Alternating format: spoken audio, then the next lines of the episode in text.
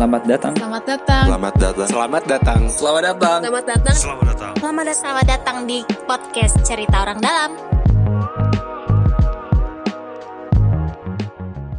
Oke, oh, saya yakin ini udah banyak yang pengen bertanya dan uh, dari list peserta ini juga ada dari kalangan internal Pemprov DKI ya, ada dari Bapak juga. Jadi kalau misalnya ada informasi yang disampaikan, monggo silakan. Uh, untuk sesi yang pertama kita buka tiga pertanyaan dari Bapak Ibu sekalian. Mungkin nanti sebelum bertanya bisa disebutkan nama dan instansinya dari mana. Monggo silakan.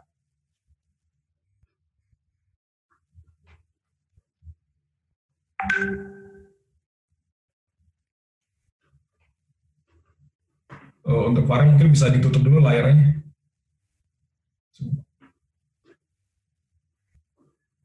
Oke Bapak Ibu mungkin ada yang mau ditanyakan?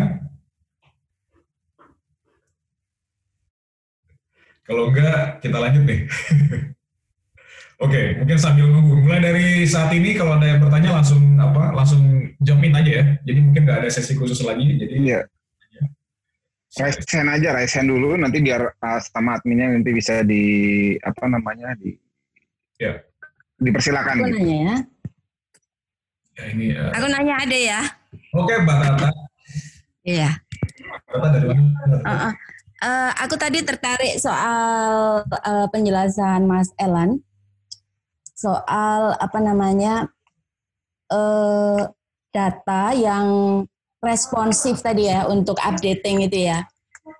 Jadi eh, apa kalau data yang sekarang ini dikembangkan oleh eh, Kemensos yang tadinya dari TNP 2K kemudian dikelola oleh Kemensos eh, itu sebetulnya secara eh, apa namanya sistem itu kayak apa sih? Apakah tadi kan dikatakan bahwa data itu awalnya dari tahun 2015 ya updating terakhir dan kemudian eh, baru updating kecil-kecil yang dilakukan oleh eh, Pemda.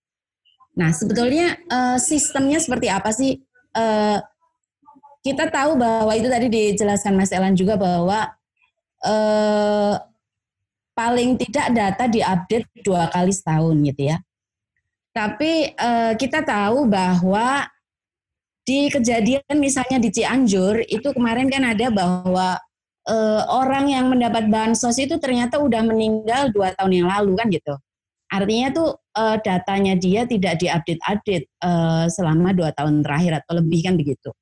Nah, jadi eh, yang ingin kutanyakan adalah pertama sistem updating seperti apa sih dan kemudian yang kedua tuh monitoring yang dilakukan atau verifikasi yang dilakukan oleh Kemensos untuk memastikan bahwa daerah itu eh, melakukan eh, updating secara baik ya, secara eh, apa dengan kualitas yang baik. Itu sebetulnya sistemnya kayak apa sih gitu? Pengen tahu aja Mas Elan.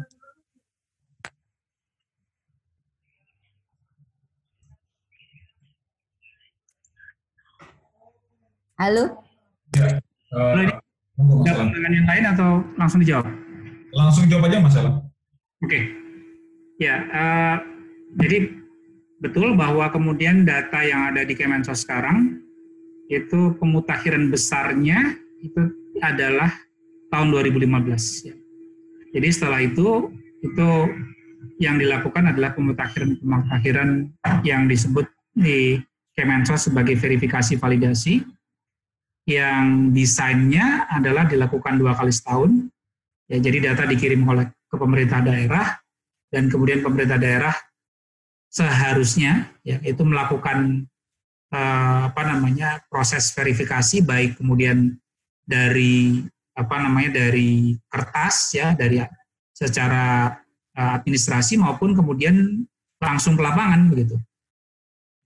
Dan setelah kemudian da- dari dari hasil verifikasi validasi tersebut kemudian mengirimkan kembali ke pusat baik kemudian apa namanya dengan kalau ada yang meninggal tadi yaitu kasusnya berarti kemudian dikurangi ya walaupun nggak berarti kemudian jadi apa namanya nanti saya katakan ya jadi misalnya ada satu rumah tangga yang kemudian hilang semua itu berarti kemudian di apa namanya di uh, drop gitu.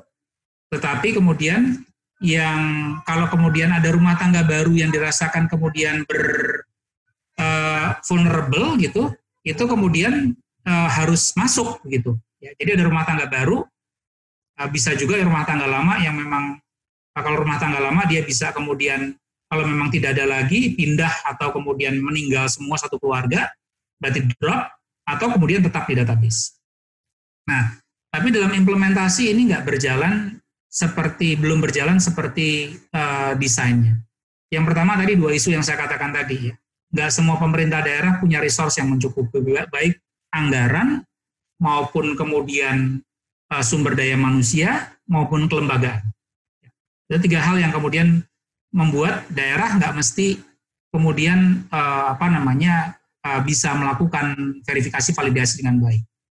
Dan uh, terkait dengan kemudian pelaksanaannya juga gitu ya, pelaksanaannya ini uh, kalaupun kemudian daerah menyetor, ya, nyetor data ke mana ke pusat, ya, kita harus bisa, kita harus seperti dikatakan oleh Mbak Tatak tadi, itu kita harus punya metode untuk memastikan yang disetor itu betul atau enggak yang disubmit datanya betul atau enggak. Karena antara ini dua hal, antara menyetor dengan menyetor de, menyet, sekedar menyetor dengan menyetor data dengan menyetor data yang baik.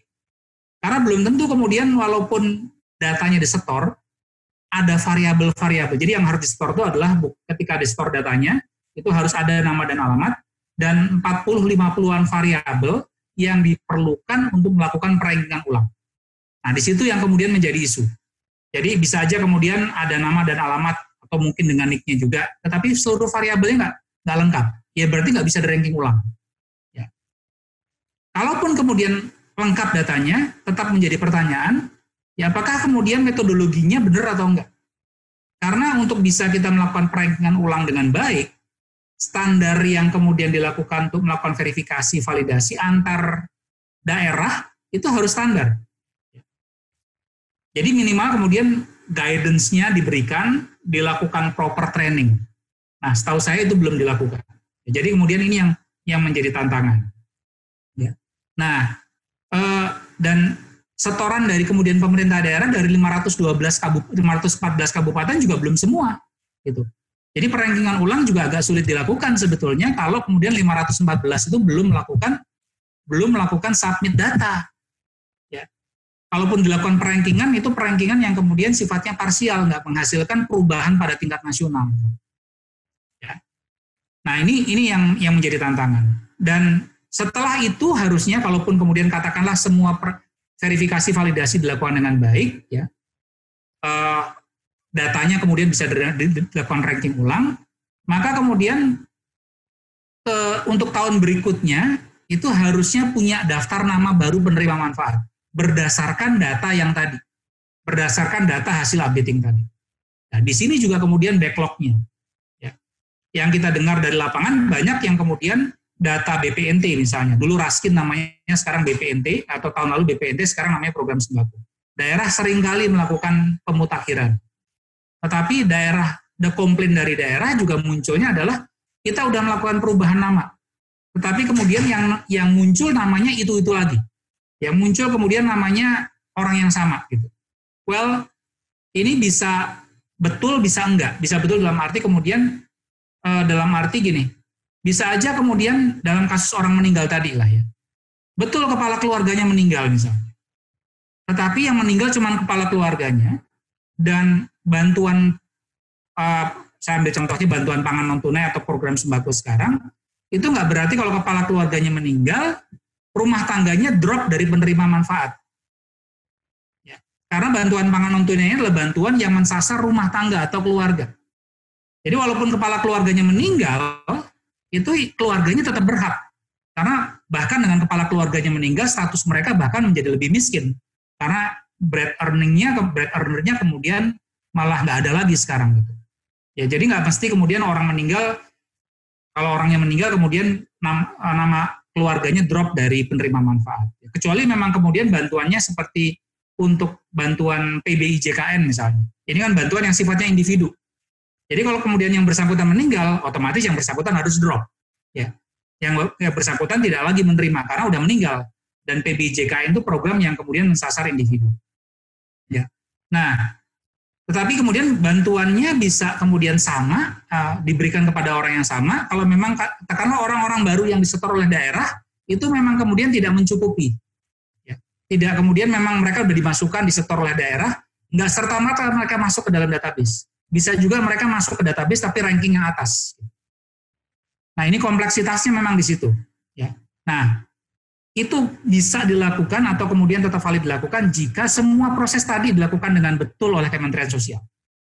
Ya dalam proses pendat uh, verifikasinya, ulangnya, kemudian eksekusi pada tahap kemudian menyusun daftar penerima manfaat baru. Nah ini yang kemudian dan kemudian seperti dikatakan Mbak Tatak tadi itu dilakukan monitoring monitoring gitu pengecekan daerah melakukan dengan benar apa enggak gitu. Ya bahkan pada mereka yang menyetor tadi itu mereka melakukan dengan benar apa enggak.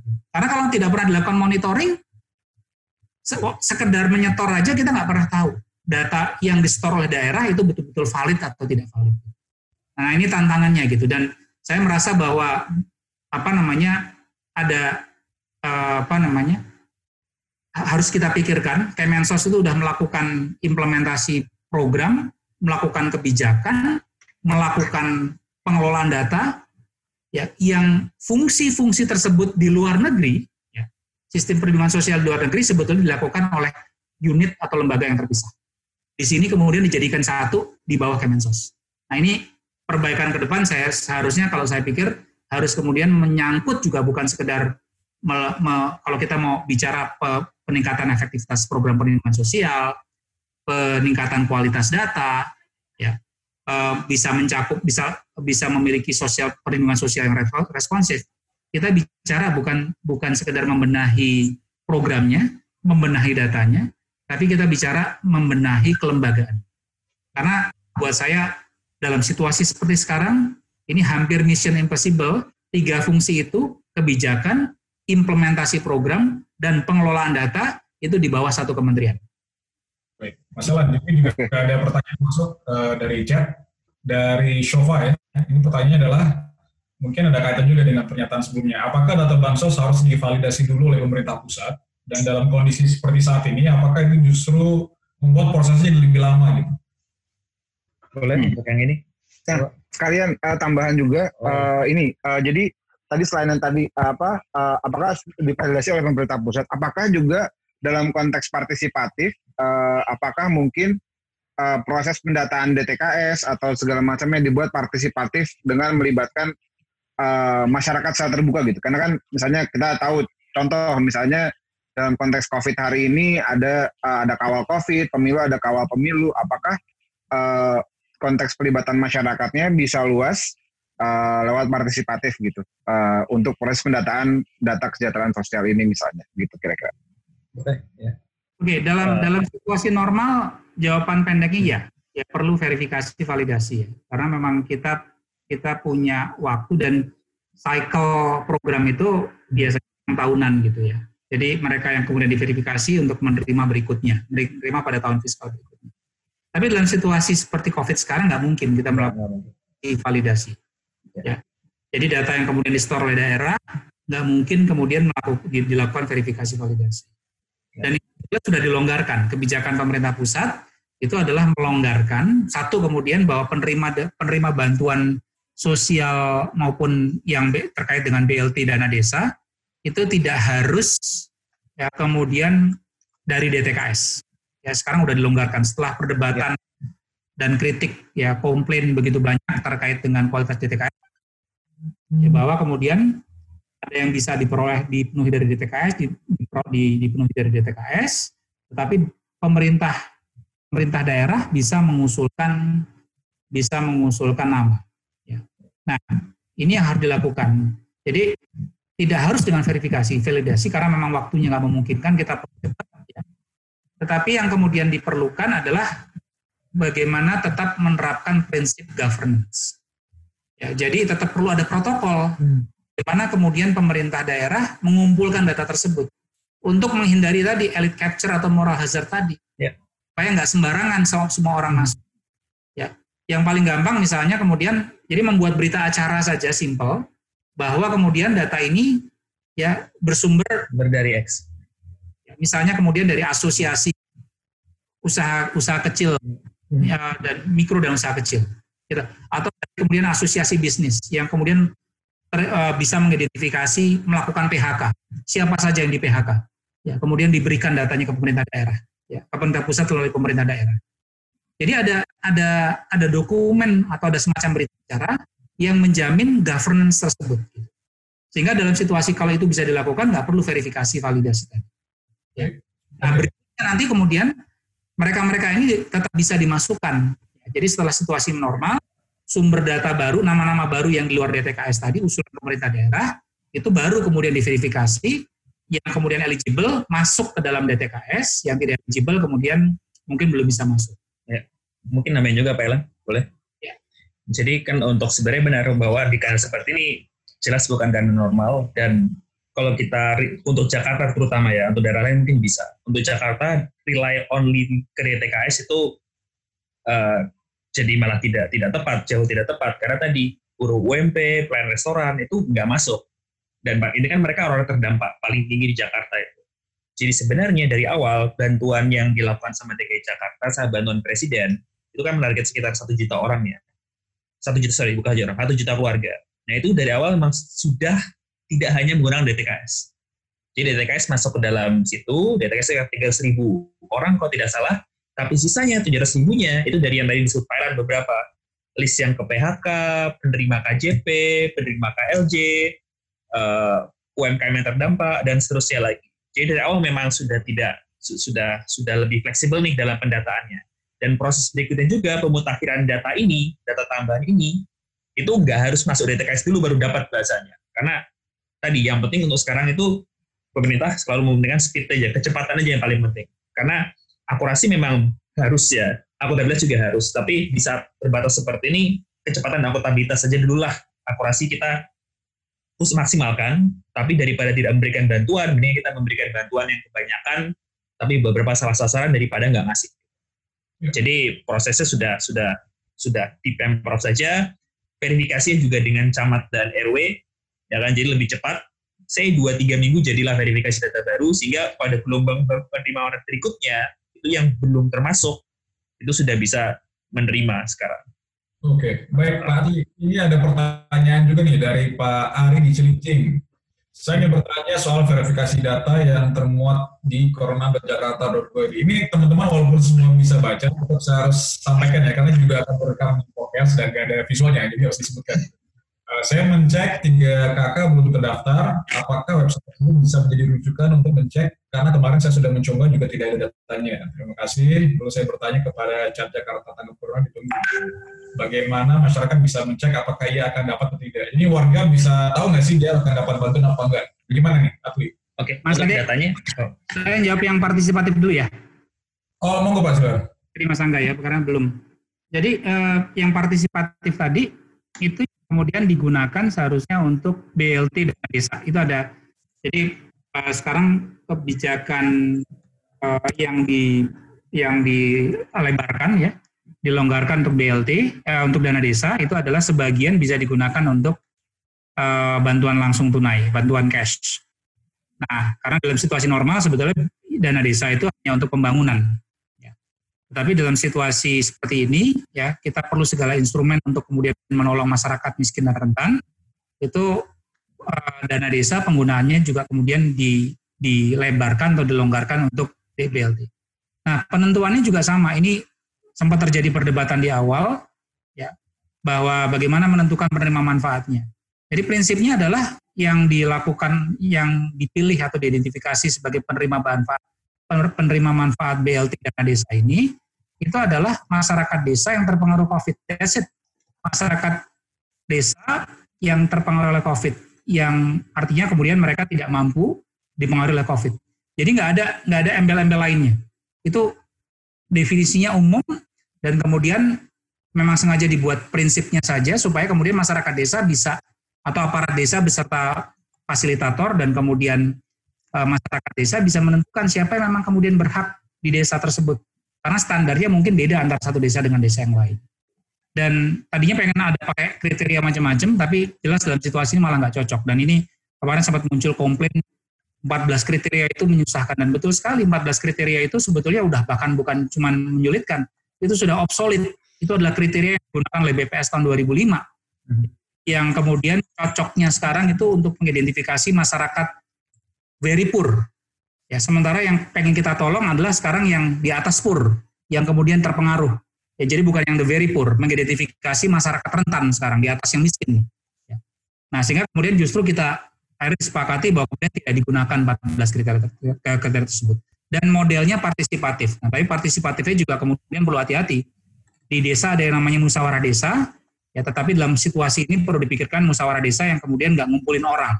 Ya karena kita perlu tetap social social distancing. Itu aja. Baik, Terima kasih Mas Elang. Uh, atlet untuk yang pertanyaan dari Pak Ari dari Cilengsi ada tanggapan? Oh oke okay, oke, okay. saya sambil baca dulu ya, tingkat. Jadi gimana caranya agar warga masyarakat bisa juga mencek apakah dia berhak atau tidak untuk mendapatkan bantuan sosial? Ya. Oke, okay, uh, eh, pertama kita list list penerima bantuan sosialnya itu kan ada sedikit data confidential ya sebenarnya. Itu bisa ditanyakan ke kepala RW-nya. Jadi kalau mau nanya ke kepala RW bisa RW punya listnya bahasa daftar penerima di RW tersebut siapa aja. Jadi langsung bertanya ke kepala RW-nya saja kalau usul saya. Atau mungkin Pak RW kan distribusi dibantu oleh RT ya. Jadi biasanya kepala RT juga mungkin tahu. Jadi mungkin uh, tanya sama kepala RT atau RW untuk memperoleh informasinya siapa aja. Atau alternatifly juga bisa hubungi hotline-nya uh, dinas sosial. Itu ada nomornya kalau saya nggak salah untuk pengaduan. Bahasanya bisa ngecek ke situ juga kalau dari RT atau RW-nya mungkin tidak bisa dikontak atau tidak tahu. Tapi harus semua RW tahu karena RW itu yang mengurus tentang distribusinya. Jadi mereka tahu siapa aja penerimanya, di list mereka ada siapa aja, harusnya dapatnya berapa. Dan kalau bantuannya kurang, itu juga nanya ke RW, karena RW akan meminta lagi bantuannya ke dinas sosial yang harusnya dalam satu dua hari akan dikirimkan kembali. Itu okay. untuk yang itu data, berarti data konfidensial. Jadi yang bisa mengecek itu hanya orang yang beri otorisasi dalam yes. RW. Ya. Dan jika ada warga yang merasa berhak tapi belum mendapatkan bantuan, ya. maka caranya adalah lewat RW masing-masing gitu ya. Ya, ini ya, juga ya. updating data yang mungkin tambah dikit ya. Jadi updating data ini kan ada beberapa part ya. Satu yang sebenarnya layak tapi tidak dapat. Kedua yang sebenarnya layak tapi dapat. Ya mau nggak mau ini ada beberapa lah. Kalau di record kita ada sekitar 2-3 persen lah yang layak tapi expert yang tidak layak, jadi mereka warga mampu tapi masih memperoleh. Kita ini sedang dalam proses dengan RW juga. Untuk yang mampu tadi, untuk yang mampu tapi tidak bantuan, itu dicoret di tahap kedua ini. Jadi satu pemberian mulai minggu depan dan dua minggu lagi, itu mereka tidak akan memperoleh lagi bantuannya.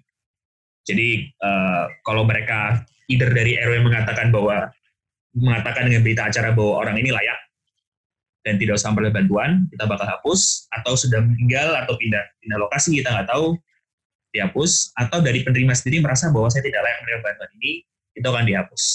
Nah, itu sedang di, itu diperbaiki, udah ada recordnya di sini, kita kalau nggak salah berkurang sekitar 60 ribu orang dari penerima.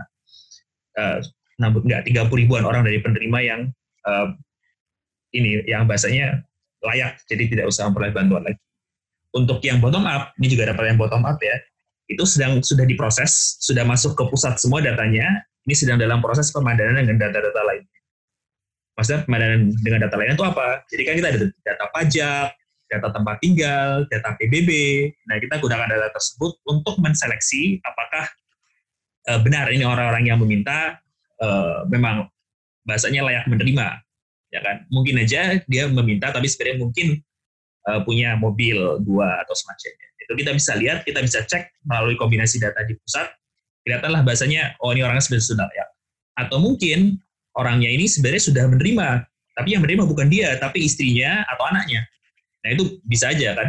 Nah itu makanya kita harus kita sudah sudah dapat semua record dari bawah nih, sedang direkomendasikan di, di atas sehingga bisa kelihatan bahwa apakah orang ini tidak duplikat satu, kedua sebenarnya benar-benar layak dalam menerima bantuan. Untuk beberapa tempat yang kita masih agak ambigu, kita juga cek ke lapangan dengan camat keluar. Jadi uh, proses seperti itu. Insya Allah kita seperti tadi kita bilang terus bahwa kita berusaha sebaik mungkin memperjelaskan kecepatan sambil terus mengupdate datanya. Semoga akurat. Oke. Okay. Uh, eh, Pak Angga, ini ada pertanyaan lainnya Pak, mungkin bisa bantu dibaca.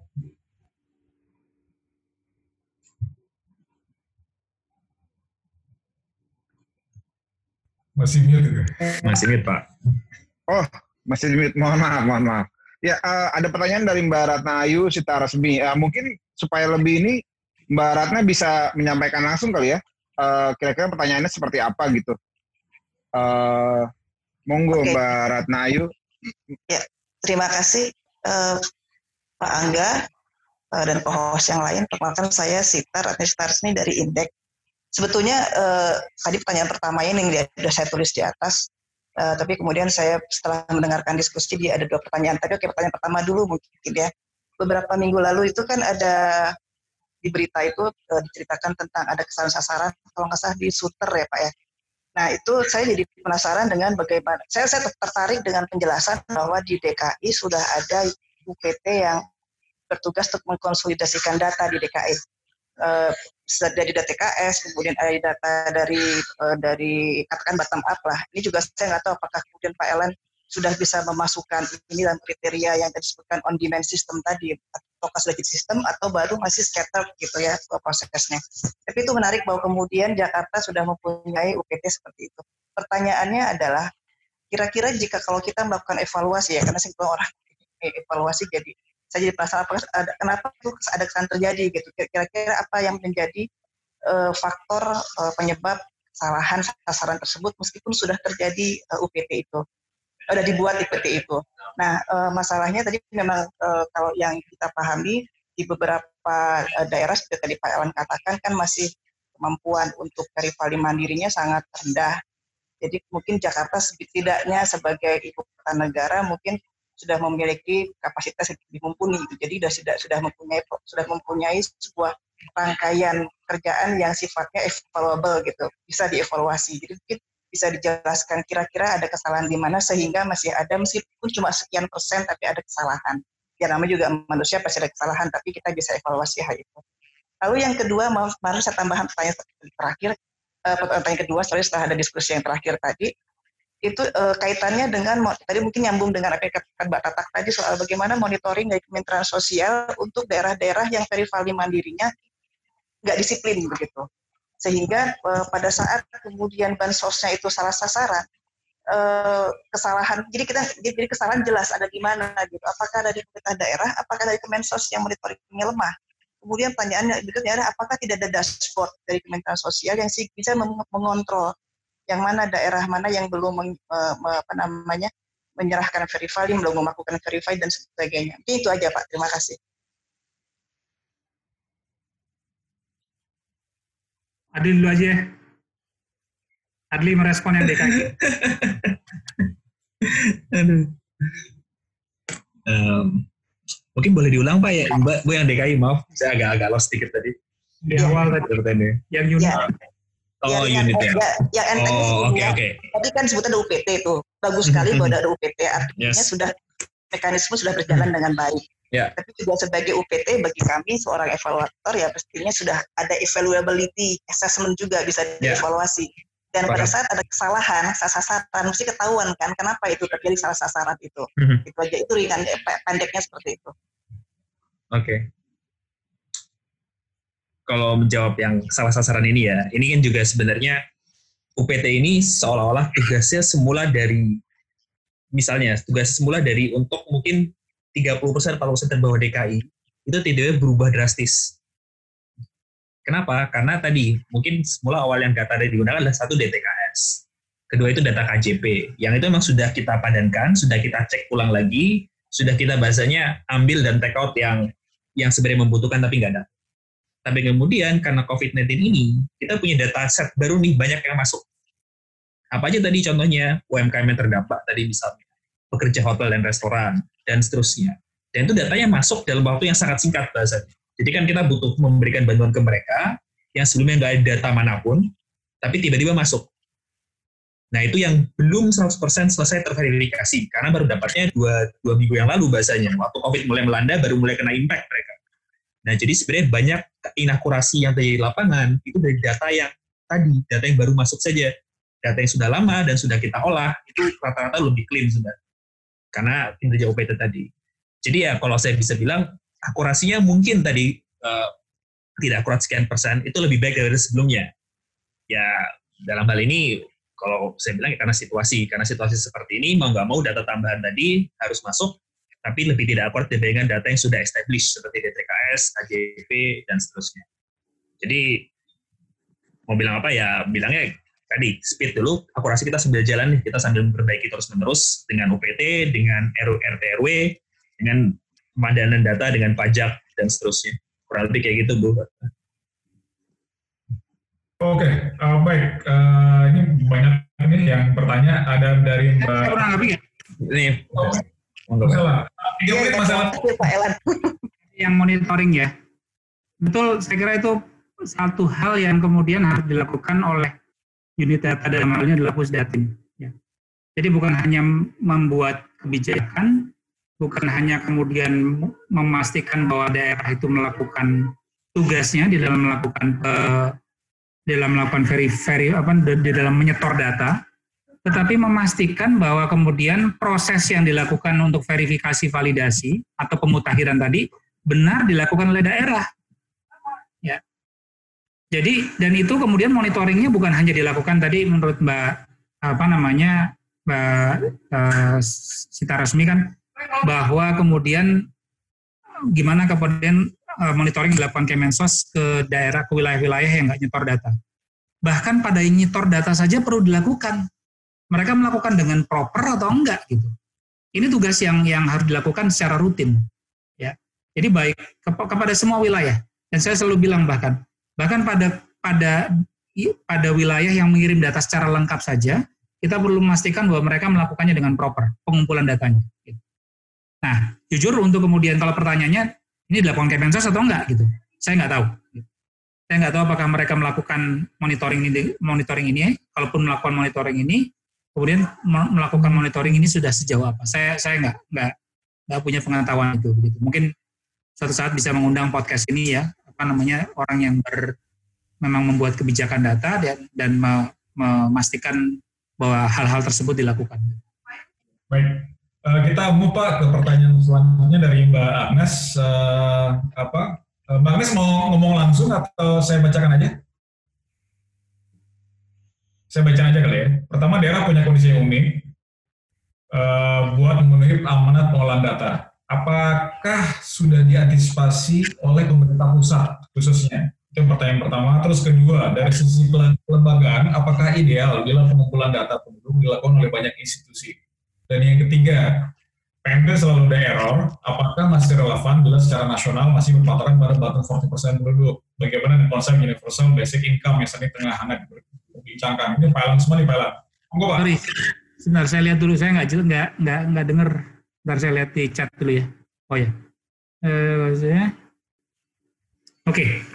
Uh, yang pertama ini saya nggak terlalu jelas sebetulnya apa yang apa apa yang bisa atau sudah diantisipasi oleh pemerintah pusat khususnya. Ini saya nggak terlalu jelas yang diantisipasi itu apa gitu. Tapi coba saya jawab ya.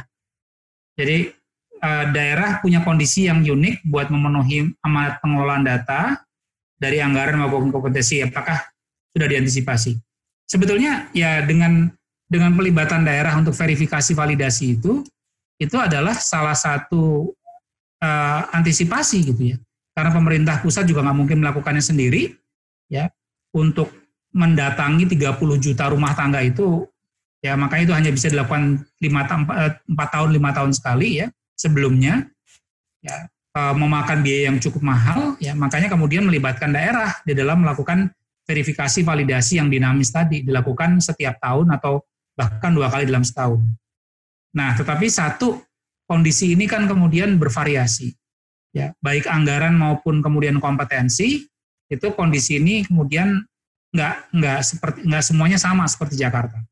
Ya, Jakarta jelas punya anggaran, punya skill, dekat dengan kemudian sumber informasi. Kalau tanya tinggal nyebrang ya, ke TNP 2K atau kemudian ke tinggal naik mobil atau apa namanya kendaraan ke Kemensos misalnya. Tapi dibagi bagaimana dengan yang di daerah. Nah ini yang kemudian tantangannya begitu ya. Jadi saya kira tapi nggak ini bukan bukan saya kira bukan berarti bahwa kemudian nggak bisa melibatkan daerah. Melibatkan daerah itu harus karena pada saat yang sama da daerah juga punya kebutuhan data, kebutuhan mengembangkan basis data yang kemudian kalau idealnya bahkan dia harus di atas rata-rata, harus di atas kemudian thresholdnya atau harus di atas jumlah yang dikumpulkan oleh pusat. Ya, dengan tambahan variabel yang memang kemudian bisa digunakan mengidentifikasi kesejahteraan yang unik daerah tersebut. Ya, jadi uh, tetap perlu kemudian peran daerah ke depan gitu. Nah, tapi bagaimana kemudian mendorong ya, resource daerah ya supaya kemudian bisa menghandle tugas tersebut. Itu PR-nya ke depan. Yang kedua, dari sisi kelembagaan, memang harusnya sebaiknya satu pintu. Ya. Nah, makanya sekarang sebetulnya sejak 2011 itu kita hanya menggunakan DTKS saja untuk programnya pusat. Ya. Sebelum 2011 itu masing-masing kementerian mengumpulkan sendiri-sendiri, menggunakan data sendiri-sendiri. Ya. Nah, mereka sebetulnya sudah ada sejak sebelum 2011 ada yang namanya uh, cikal bakalnya DTKS atau BDT, itu namanya PSE ya, pendataan sosial ekonomi, tetapi kemudian tidak di-enforce penggunaannya. Nah, sejak 2011, selain akses datanya, juga kemudian pemanfaatannya di-enforce. Seluruh program pusat sejak 2012 itu, ya sejak 2012 setelah adanya BDT, itu menggunakan data data yang sama. Ya. Jadi memang harus kemudian di, di melalui kemudian satu satu pintu saja kan. Nah, di daerah juga harusnya begitu. Harus harus ada lembaga atau unit yang memang kemudian ngurusin mengelola data dan memberikan layanan SPD, SPD, OPD, OPD ya untuk kemudian memanfaatkan data. Ya, jadi terkait dengan pemanfaatan data ini pengalaman kami di TNP2K nggak bisa sekedar kemudian ini datanya nih pakai nggak bisa. Ya, OPD atau pelaksana program perlu diadvokasi, perlu diberikan dukungan, perlu diajarin untuk mereka bisa secara proper memanfaatkan data tersebut. Nah ini yang juga masih missing sekarang di Kemensos. Kemensos mengelola data, memberikan aksesnya kepada daerah maupun kementerian, tetapi kemudian advokasinya atau layanannya yang kemudian belum ada, ya belum mencukupi. Ya. Susah kalau kemudian mengharapkan nggak usah daerah, kementerian aja kemudian dikasih data, mereka kadang-kadang nggak tahu ini harus diapain gitu. Makainya gimana? Kalau saya mau kemudian merubah-rubah variabelnya gimana? Nggak bisa gitu. Ini harus diberikan dukungan teknis. Ini yang sama dari mulai 2011 sampai 2016 sebetulnya fungsi itu yang kita lakukan. Bukan sekedar pengelolaan data, tetapi juga layanan data. Advokasi dari dari pemanfaatan data tersebut. Kemudian yang ketiga, PMT selalu ada error, betul. Ya, ini buatan manusia di mana-mana juga yang namanya basis data di banyak negara selalu kemudian ada yang namanya error tersebut ya. Nah, apakah pertanyaannya kemudian alternatifnya apakah UBI atau Universal Basic Basic Income ini perdebatan yang sebetulnya uh, apa namanya memang hangat ya.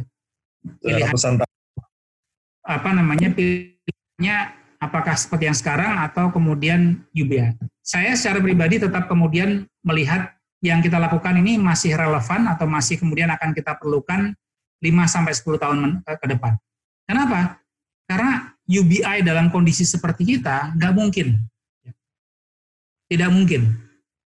Yang pertama begini, ya. Yang pertama adalah bahwa UBI ini biasanya diterapkan di negara-negara welfare state atau negara-negara maju yang resource atau pendanaan pembangunannya itu kuat dari pajak. Jadi yang basis pajaknya paling enggak 25 persen, 30 persen. Kita basis pajaknya berapa? Enggak sampai 10 persen.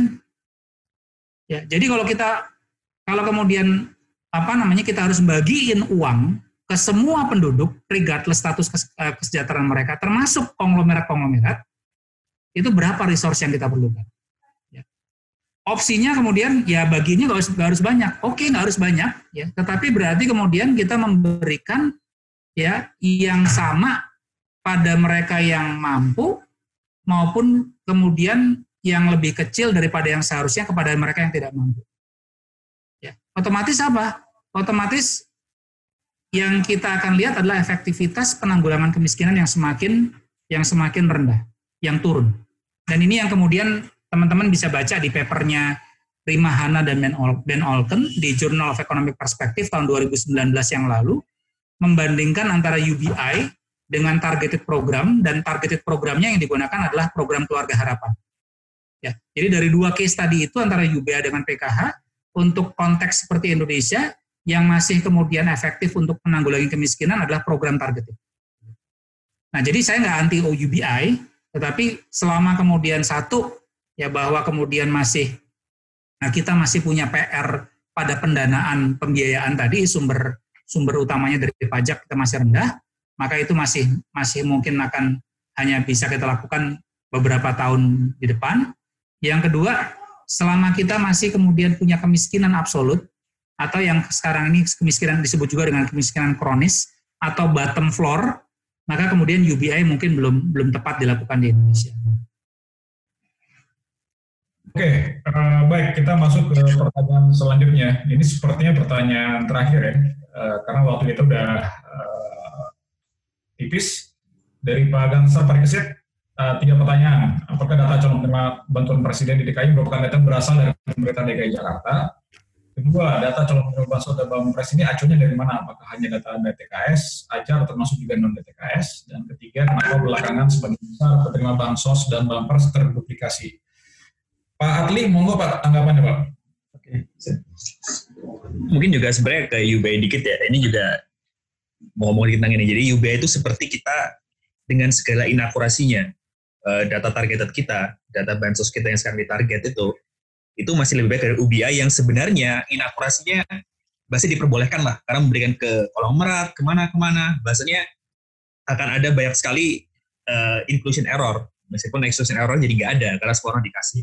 Jadi itu perspektifnya dan masih lebih bagus bahasa akurasinya terbatas dengan targeted daripada UB yang tidak efisien sama sekali. Mungkin untuk yang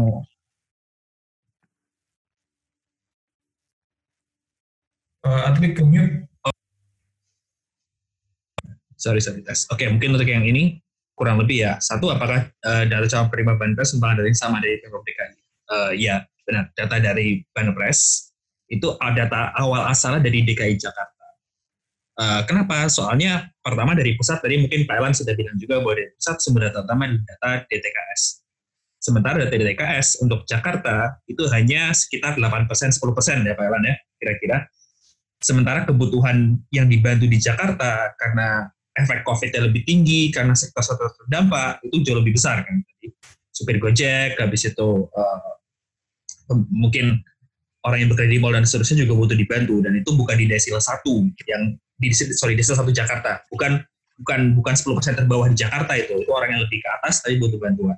Nah akibatnya mau nggak mau DTKS tidak cukup jadi pemprov menambah uh, data yang dimiliki oleh pemprov. Sumbernya dari mana? Ada beberapa sumber uh, contohnya adalah data KJP misalnya KJP itu kan masyarakat tidak masyarakat uh, sorry siswa rentan yang keluarga rentan ya siswa yang keluarga rentan yang didata oleh pemprov DKI Jakarta nah itu masuk ke dalam data sini Kemudian ada juga uh, data penerima pangan murahnya DKI Jakarta. Itu dari masyarakat rentan, dari buruh UMP, harus itu uh, beberapa sumber lain juga dimasukin. Ini ada beberapa sumber data set dari Jakarta yang memperoleh bantuan yang kita data sendiri, yang akuntabel memang karena kita telah pernah memberikan bantuan kepada mereka, kita masukkan, kita gabungkan datanya menjadi basis KK, kemudian kita berikan ke, ke pusat untuk diolah lebih lanjut. Nah, kemudian dari pusat itu mereka lanjut mengolah data tersebut. Jadi mereka nge out beberapa data yang sudah dapat BPNT dan PKH, jadilah data yang mereka berikan.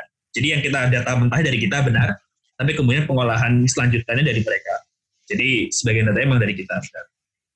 Dan mereka kalau nggak salah juga namin beberapa data baru lagi, tapi saya nggak yakin. Jadi data dari kita, kemudian mereka mengolah lebih lanjut. Nah, uh, yang kedua, tadi udah saya jawab sedikit ya, untuk yang yang ini uh, di pertanyaan bahwa ada sumber data lain seperti data KJP, data KLJ, data penerima murah yang memang menerima bantos sebelumnya dari DKI karena rentan, tapi tidak rentan-rentan banget sebenarnya dan karena COVID ini jadi jatuh lebih ke bawah. Nah itu sumber data di situ. Yang nomor tiga mungkin agak tricky ya. Uh, kenapa sebagian besar penerima Kenapa? Karena memang sumber datanya sama, tapi mungkin yang patut di-highlight di sini adalah pemberian waktunya kan berbeda ya jadi Pemprov DKI itu mulai PSBB tanggal 9 atau 10 dan kita memberikan bantuan saat itu, kemudian dari pusat memberikan bantuan selanjutnya. Ini memang kalau kita lihat bukan duplikasi, tapi memang secara waktu berbeda. Dan kemudian juga uh, kita terus berkoordinasi dengan Mensos ya, dengan Kemensos uh, untuk memastikan bahwa intinya masyarakat itu selalu memperoleh bantuan sehingga tidak ada momen di mana bantuannya vakum. Jadi misalnya kita berikan bantuan untuk dua minggu, kemudian baru diberikan bantuan lagi satu bulan ke depan. Itu kan nggak bisa seperti itu juga, karena masyarakat pasti butuh bantuan terus selama masa PSBB COVID-19 ini. Jadi yang bantuan awal Pemprov untuk mengisi kekosongan pertama, satu minggu pertama itu tanggal 10 distribusikan, kemudian mulai, mulai muncul bantuan baru bantuan dari Mensos karena mereka sudah siap mulai tanggal 20. Jadi masalah waktu aja sebenarnya. Duplikasi uh, benar, duplikasi karena datanya sama kan, kecuali yang tadi mungkin dari Mensos men-take out atau menambah data, tapi yang lebih patut diharap adalah waktu pemberian bantuannya. Oh, oke. Okay. Jadi sebenarnya ada, mm-hmm. tapi rentang waktu yang berbeda di apa tambahnya berbeda aja gitu dari tempat ya, hmm. nggak ada iya. masalah. Iya. Yeah. terus Thailand mungkin ada tanggapan Thailand sebelum. Ya, sedikit yang nomor tiga sebetulnya nggak bisa dikatakan duplikasi ya dan duplikasi itu kesan kalau kemudian nggak sengaja ya atau dalam tanda petik ya apa namanya. Tapi ini memang kemudian uh, intentionally atau memang direncanakan ya untuk kemudian memberikan pada sasaran yang sama. Saya tahu ini karena saya kemudian memberikan tim tim DKI kemudian memberikan uh, apa namanya berkonsultasi juga gitu. Ini masalah timing ini penting sekali karena uh, 10 April sementara bantuan uh, sosialnya Kemensos ya bantuan sembako itu atau bahan pres sembako itu itu baru paling cepat akan mulai 20 bahkan sebelum 10 April itu sudah ada pembatasan-pembatasan yang dilakukan di Jakarta begitu. Ya. ya meminta orang tinggal di rumah, ya toko nggak tutup. Ya. Hingga kemudian efek kesejahteraan itu sudah dirasakan bahkan sebelum 10 April, sebelum PSBB. Nah, bayangkan kalau kemudian mereka harus nunggu itu sampai tanggal 20 April, kalau kemudian memang dilaksanakan 20 April. Jadi yang setahu saya, itu yang terjadi adalah memang kemudian diputuskan pemerintah DKI dan ini juga setahu saya kemudian dikoordinasikan juga dengan uh, apa namanya KL di pusat kita masuk Kemensos itu untuk kemudian memberikan terlebih dahulu kepada mereka sampai kemudian bantuan dari pusat turun. Nah makanya kemudian yang terjadi adalah bantuannya itu diberikan untuk minggu pertama saja. Dan yang turun pada waktu itu nilainya sekitar 149.500 itu adalah nilai bantuan seminggu bantuan sembako nilainya untuk nilai seminggu karena kalau empat kalau empat minggu kan sekitar 600 ya. Nah itu yang diberikan diturunkan pertama kali untuk menutup gap tersebut. Diberikan kepada kelompok yang sama. Nah ketika kemudian mulai 20 April turun, itu kemudian bantuan ini bantuan bantuan si pemerintah DKI menyetop ini. Nah jadi saya melihat timing ini penting sekali dalam situasi seperti ini ya. Karena kalau enggak saya nggak membayangkan ya orang diminta tinggal di rumah, nggak punya support, nggak punya pendapatan tetapi juga nggak punya sesuatu untuk dimakan. Jadi either kemudian mereka tetap keluar atau kemudian ada masalah-masalah sosial yang lain. Itu, adik. Terima kasih banyak. Uh, Bapak, semua, kita punya waktu lima menit dan sepertinya akan cukup dengan satu pertanyaan lagi. Cuman kita mungkin akan mencoba untuk membuka diskusi lanjutan, tapi dalam waktu yang belum kita tentukan ya, Pak Angga ya. Siap. Dan untuk kesediaan narasumber dan tergantung dengan kondisi COVID, uh, semoga kondisinya akan segera baik. Uh, apa uh, dan kekhawatiran kita soal bansos dan segala macam, kalau boleh saya simpulkan adalah uh, tidak ada data yang sempurna dan yang pasti dalam kondisi seperti ini kecepatan adalah uh, prioritas. Sambil kemudian terus dilakukan iterasi untuk perbaikan data. Yang kedua, koordinasi dengan pemerintah pusat dilakukan. Dan sekarang justru sebenarnya kita membagi peran gitu. Eh, tidak ada istilahnya adalah tugas yang saling menumpuk. Semuanya sudah kebagian uh, porsinya masing-masing. Dan saya yakin masih banyak pertanyaan mungkin belum masih apa ingin ditanyakan tapi waktunya nggak cukup. Uh, dan dari kita mohon maaf atas segala keterbatasan. Uh, sebelum saya tutup mungkin dari Pak Angga mau ada ditambahin? Ya uh, kalau boleh uh, melihat tadi sebenarnya menambahkan dari yang sudah Mas Ade sampaikan, uh, mensarikan dari yang sudah disebutkan uh, dibahas uh, oleh Ma, Pak Elan sama Mas Adli sebenarnya uh, penting untuk uh, kalau boleh dieksplorasi adalah di masa depan penting untuk partisipasinya ditingkatkan gitu ya, uh, baik dari tingkat RW, RT, uh, kelurahan, untuk memastikan validasi data yang dimiliki oleh pemerintah pusat dan pemerintah daerah itu uh, untuk tepat gitu. Jadi kan kadang sudah jadi fenomena nih misalnya ada orang uh, aktif di luar gitu tapi bahkan nggak kenal sama Pak RW, Pak RT-nya. Uh, tapi begitu dengan ada konteks bansos itu rame juga gitu. Nah ini penting juga untuk untuk jadi uh, apa partisipasinya Pak RT, Pak RW-nya, Pak Lurahnya juga diawasi dalam konteks pendataan masyarakat berkebutuhan bantuan sosial gitu di masa depan. Sehingga uh, akurasi data, data tadi itu bisa terus ditingkatkan dan di di apa namanya uh, akhirnya kita punya data yang berkualitas gitu untuk di uh, Indonesia utamanya dan Jakarta khususnya gitu kira-kira. Terima kasih teman-teman. Uh, yang sudah hadir di podcast live pertama dari Bacot. Uh, terima kasih juga uh, narasumber Mas Ella dan Mas Adli. Juga hadir, uh, terima kasih banyak. Ini akan kami rekam dan diupload ke podcast kita ya, baik di Google Podcast yeah. maupun di Spotify dan platform lainnya. Uh, mungkin itu aja apa enggak ya? Terima kasih banyak teman-teman. Ya, uh, jangan lupa uh, follow uh, Twitter kita, Instagram kita di podcast underscore bacot. Uh, juga follow di Spotify kita, podcast bacot. Uh, supaya lebih banyak lagi dan semakin semangat lagi untuk bikin podcastnya. Silakan penutupannya Pak Ade biasanya. Kali ini penutupan itu aja. Terima kasih.